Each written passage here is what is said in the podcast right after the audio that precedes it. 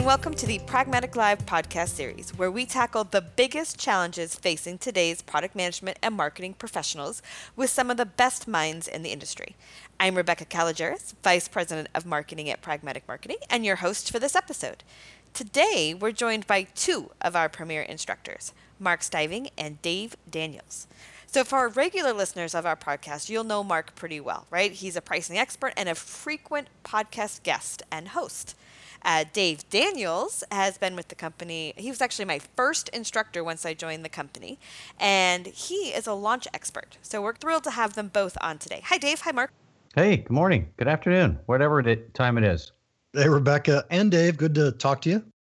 Excellent. All right. So today we're going to talk about how rapid release environments or very agile environments can affect sort of the launch setup. I know in the old days when I worked at enterprise software and we were going to do a launch, it was like a, a one time line in the sand. You knew 18 months in advance, and it was like this one big bang. And I think in today's environments, particularly in, in SaaS software where people are releasing constantly, that that can change a lot. So that is our conversation for today. And I think to start, we should start at the beginning which is how does launches in rapid release environments affect how we plan for the launches?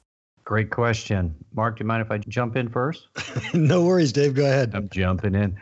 Well, you know, we at Pragmatic Marketing, we get to talk to lots and lots of people. We teach a lot of, of individuals. We work with lots of companies, and there's patterns that we get to see. And one of the common patterns that I've been able to uh, see over the years is that as rapid release becomes more and more either a norm in some organizations or it's a desired state to be in, um, what I hear from senior executives is great, we're getting lots of stuff done quicker, but there's always a but that goes with it. But I'm getting complaints from customers that stuff is changing too quick and they can't keep up with it and I'm getting complaints from the sales team that, hey, did you know that that new feature was in the product? I mean, you know, it's it, it was actually two, three releases ago or even longer. I had no idea it was there. So, uh, for some organizations in some markets, there's a little bit of a of a uh, an absorption problem. There's too much too quick. I guess I'd say it. I, I can't believe I'd lived long enough to actually hear that. Too much too quick out of uh, out of product. But yes, in some cases we're there. And I think that that's really hard when you do have rapid releases and you and and I can you know we often say oh the sales guys they didn't read the material maybe they didn't catch up but but when you're doing new things constantly it's really hard to separate what's meaningful from what's sort of noise in in, in the sales process or even in the support process. So what can people do to kind of help them separate the items? Well, uh, I'd like to go back to something else though, and then I'll get to your question do you need to even do rapid release? Okay, so let's let's separate those two, and then let's talk about those organizations that do have rapid release and maybe some things they can do today. Um, you know, if I'm if I'm competing in an environment where I'm in a in a product category or market where there is rapid growth and you know the customers are jumping to the new shiny object, I want to be the new shiny object. So maybe one of my overall strategies is to get new releases out more quickly uh, and that way, you know, we'd always have, oh yeah, we have that too, check. We always have that too, check. And, and we're on top of it. But what if you're in a more mature market, more established, where changes aren't happening that quickly? Um, the expectation isn't going to be, you know, we need to do eight releases this year or 10. Um, maybe for that particular product uh, in your portfolio, it isn't necessary to do it as frequently. Now, that said, Rebecca, your question is all right. So what if we are doing it, and um, and I am getting the complaints? What do we do about it? I said, well, I want to take the sales reps perspective here a little bit because I think they're the ones that take the brunt of all of this. A lot of times, you know, I sent you an email. Why didn't you read it? Or it's oh, it's it's in the sales playbook. Why didn't you look at it?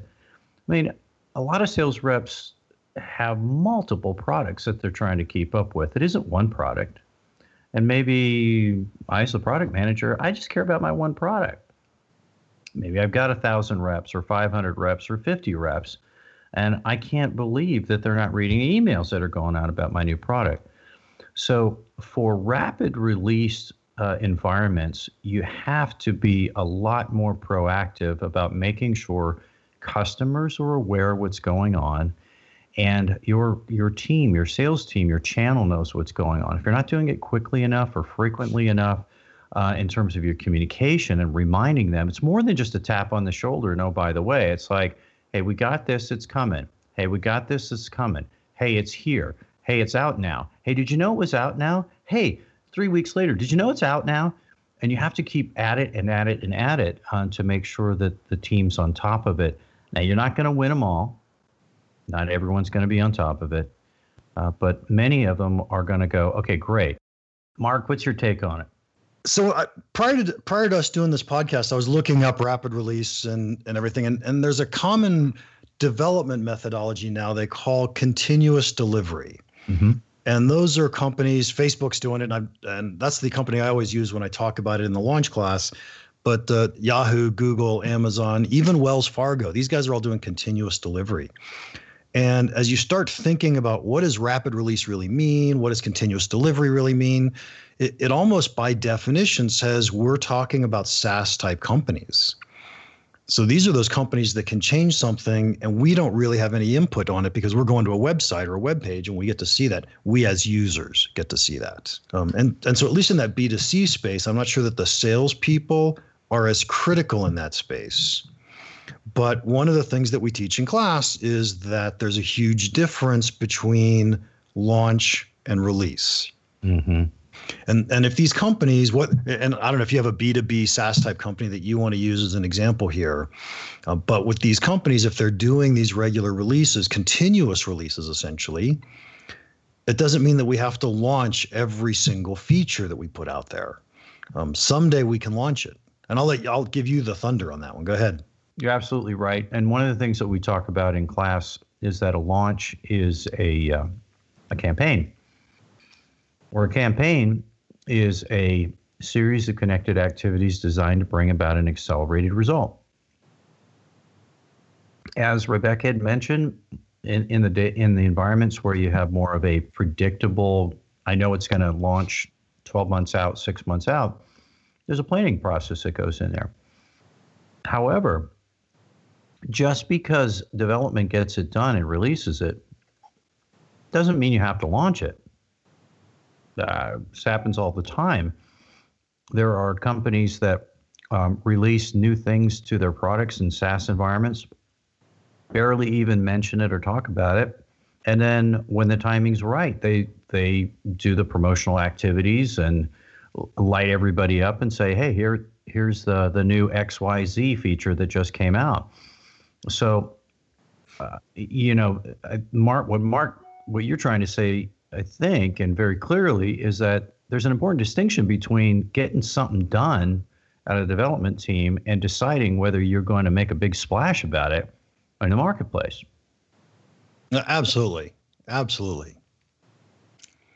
And so, one of the things that I constantly or often teach when I'm um, in the class is, hey, look, if you're in one of these continuous release environments, or even if you're doing agile, where every two weeks or three weeks you've got an iteration or a sprint, and and although we know it's releasable code, sometimes companies release it, sometimes companies don't release it.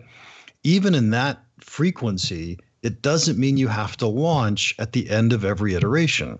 So we can release a product, we can put it out in the marketplace, and then take a quarter's worth of these two or three week releases or even continuous releases and say, now we're going to go launch what we just did. We're going to go tell the world what we did so we can get impact for it. And we can we can influence usage and maybe even purchase behavior for new buyers. Yeah, yeah, exactly. It's like in, in the interim, we can take care of maybe our existing customers and they can be delighted that we're introducing new things. Um, and then when the time's right, we can say, okay, now we're going to put the energy behind trying to attract new customers uh, and growing our market share. So, Rebecca, did you have a thought? No, I mean, I, I think that makes sense that, that you, you can separate what you release to what you launch and communicate about, and that you can look at your different audiences and, and kind of talk about it differently. There could be things that solved a really nice pain point for customers and so you let them know right away but really has nothing to do with what the sales team would talk to new customers about or new potentials about um, and so kind of changing those messagings makes a, a great deal of sense. Mm-hmm. Yeah, the the only the only risk, and and for some companies it's slight, some a little bit more, is when uh, the new things are released kind of stealthily to existing customers, um, but they're not sandboxed. They're available to anybody, and uh, the sales team, the channel gets an inbound call and says, "Oh, tell me about the new version that has feature X in it." And the sales rep goes, "Yeah, sure. I'll get right back with you on one." Mm-hmm. Um, so there is there is the balance, and I think uh, it's one of the takeaways that that when I get the question, I, I impart on people. One, ask is is it necessary in the environments you're competing in? If it is, then okay, then deal with it. If it isn't, then maybe you don't have to worry about it so much. Um, and in those environments where you are putting out things at a steady pace, you know, a lot of times there, it, what's intermixed in there are uh, incremental um, things. I mean, any of us. I mean, I, I happen to be in the uh, Apple iOS um, ecosystem. I mean, we get updates all the time. There. I mean, this morning I looked at my phone and I checked, and, and I, I needed 84 updates. 84 updates. I didn't even know I had that many apps on my phone. So there's an example of rapid release. I get things done, I throw it out there. Get things done, throw it out there. Um, the uh, in that environment, though, to reinforce what Mark said uh, earlier, there's no sales rep I'm dealing with. I'm not calling somebody up and saying, "Hey, pal, tell me about the the new feature X." I I either go into the app store or I go to that vendor's website. I take a look at what they've got. I make a decision. I buy it or I don't buy it. Um, in the in the big corporate environments, it's kind of tough to push out rapid releases because it can have so many implications on. And I'm I'm talking strictly B2B here now. Yep. Um, you know, there's huge implications on their business processes, if they're in regulatory regulated environments. Um, you know, so it, it's not as simple as I do it or I don't do it. In some cases, it it might actually annoy our customers to the point where they go, "You guys drive me crazy." Okay, can I give you an example of that? Yeah. I did my expense reports yesterday. Oh my goodness. I just hit submit before I got on the call. And our expense report company just changed the entire interface. It's like, really? Really? So I'm not going to name any names here, but I say this. First of all, I haven't found a good expense reporting system anyway, especially, especially not from the traveler's point of view. But I got to tell you this I thought it was impossible to make the user interface worse. I completely underestimated them. I'm, I'm convinced that the, that the people who design these systems don't actually travel and they don't talk to people who do travel.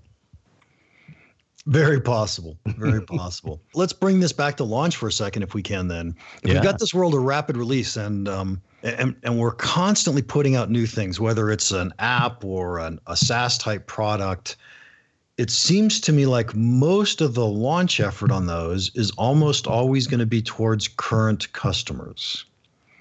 And I think that's also where the confusion comes in because the current customers are the ones who get it on a regular basis and we're not out pushing it.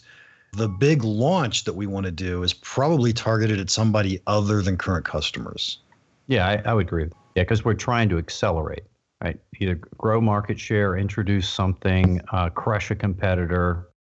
Right, we're we're trying to do something, but only faster get more adoption, get more customers, more revenue, and do it quicker. That's the point of the launch anyway.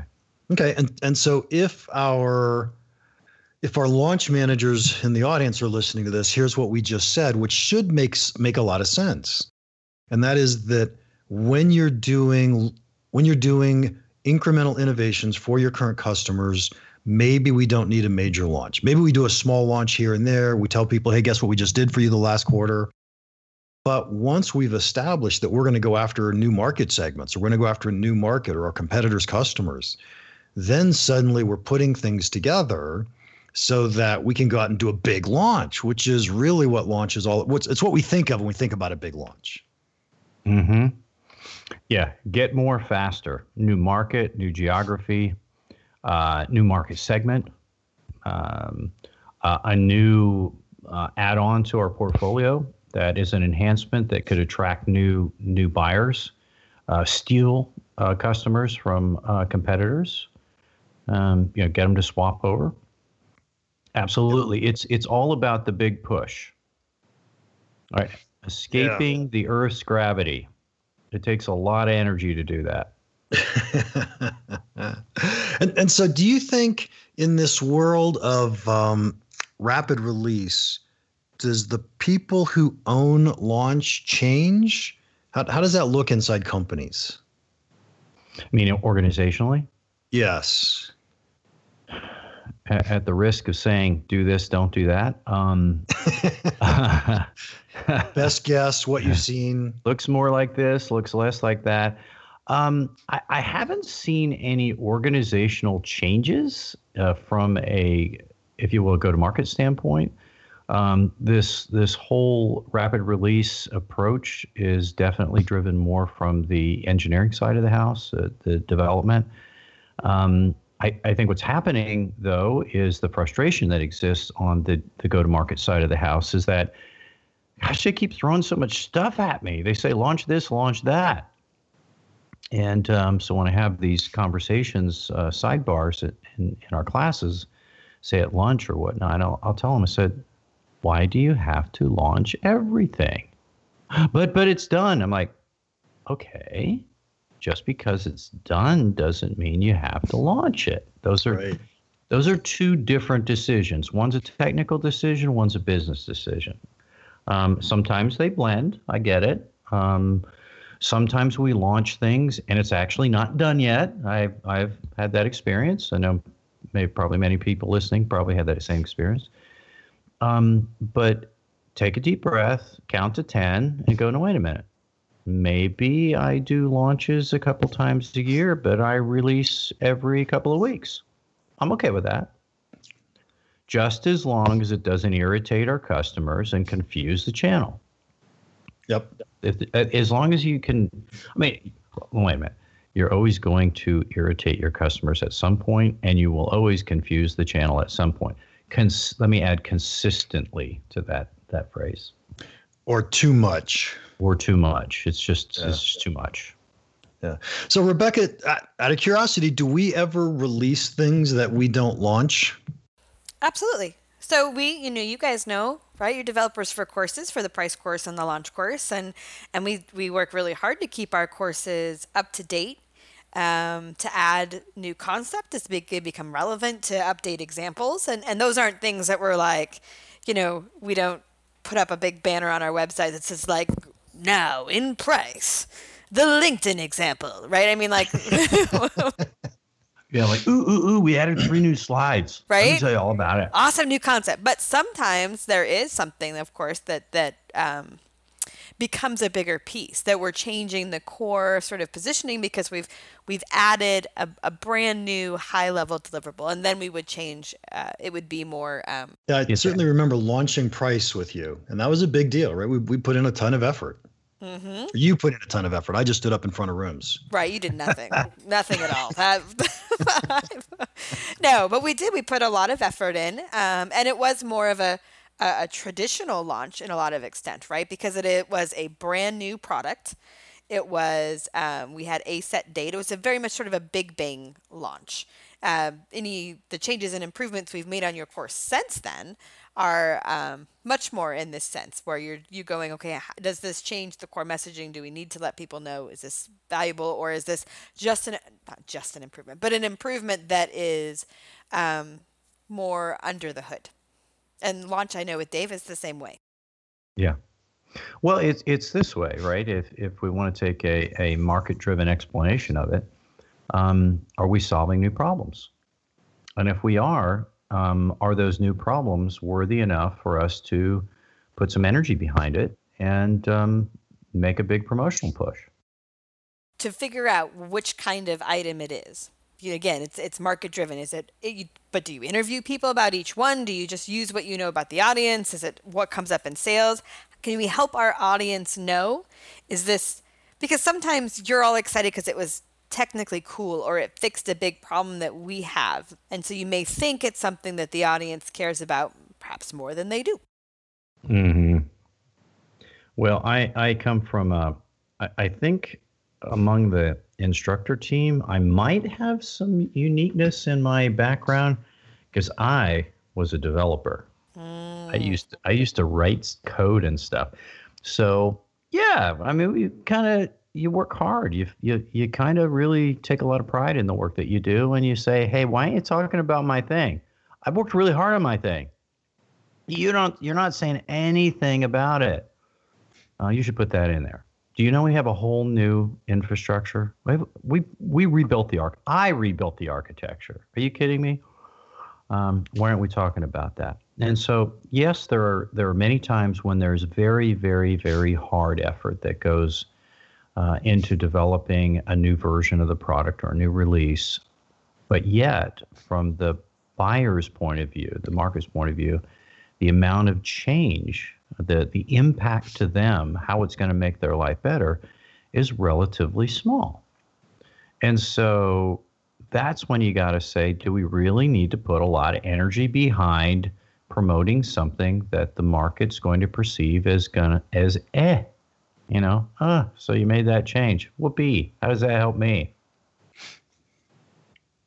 I agree, Dave, and I think that we uh, almost as a guideline there, are we going to put this in a positioning document? Are we going to talk about a problem-oriented feature and say here's here's something big we're doing for our marketplace? And if it isn't, then great, we had to do it. I get it. We put resources on it, but we don't need to spend a bunch of marketing and sales effort to try to tell the world we changed something if it doesn't really impact their life.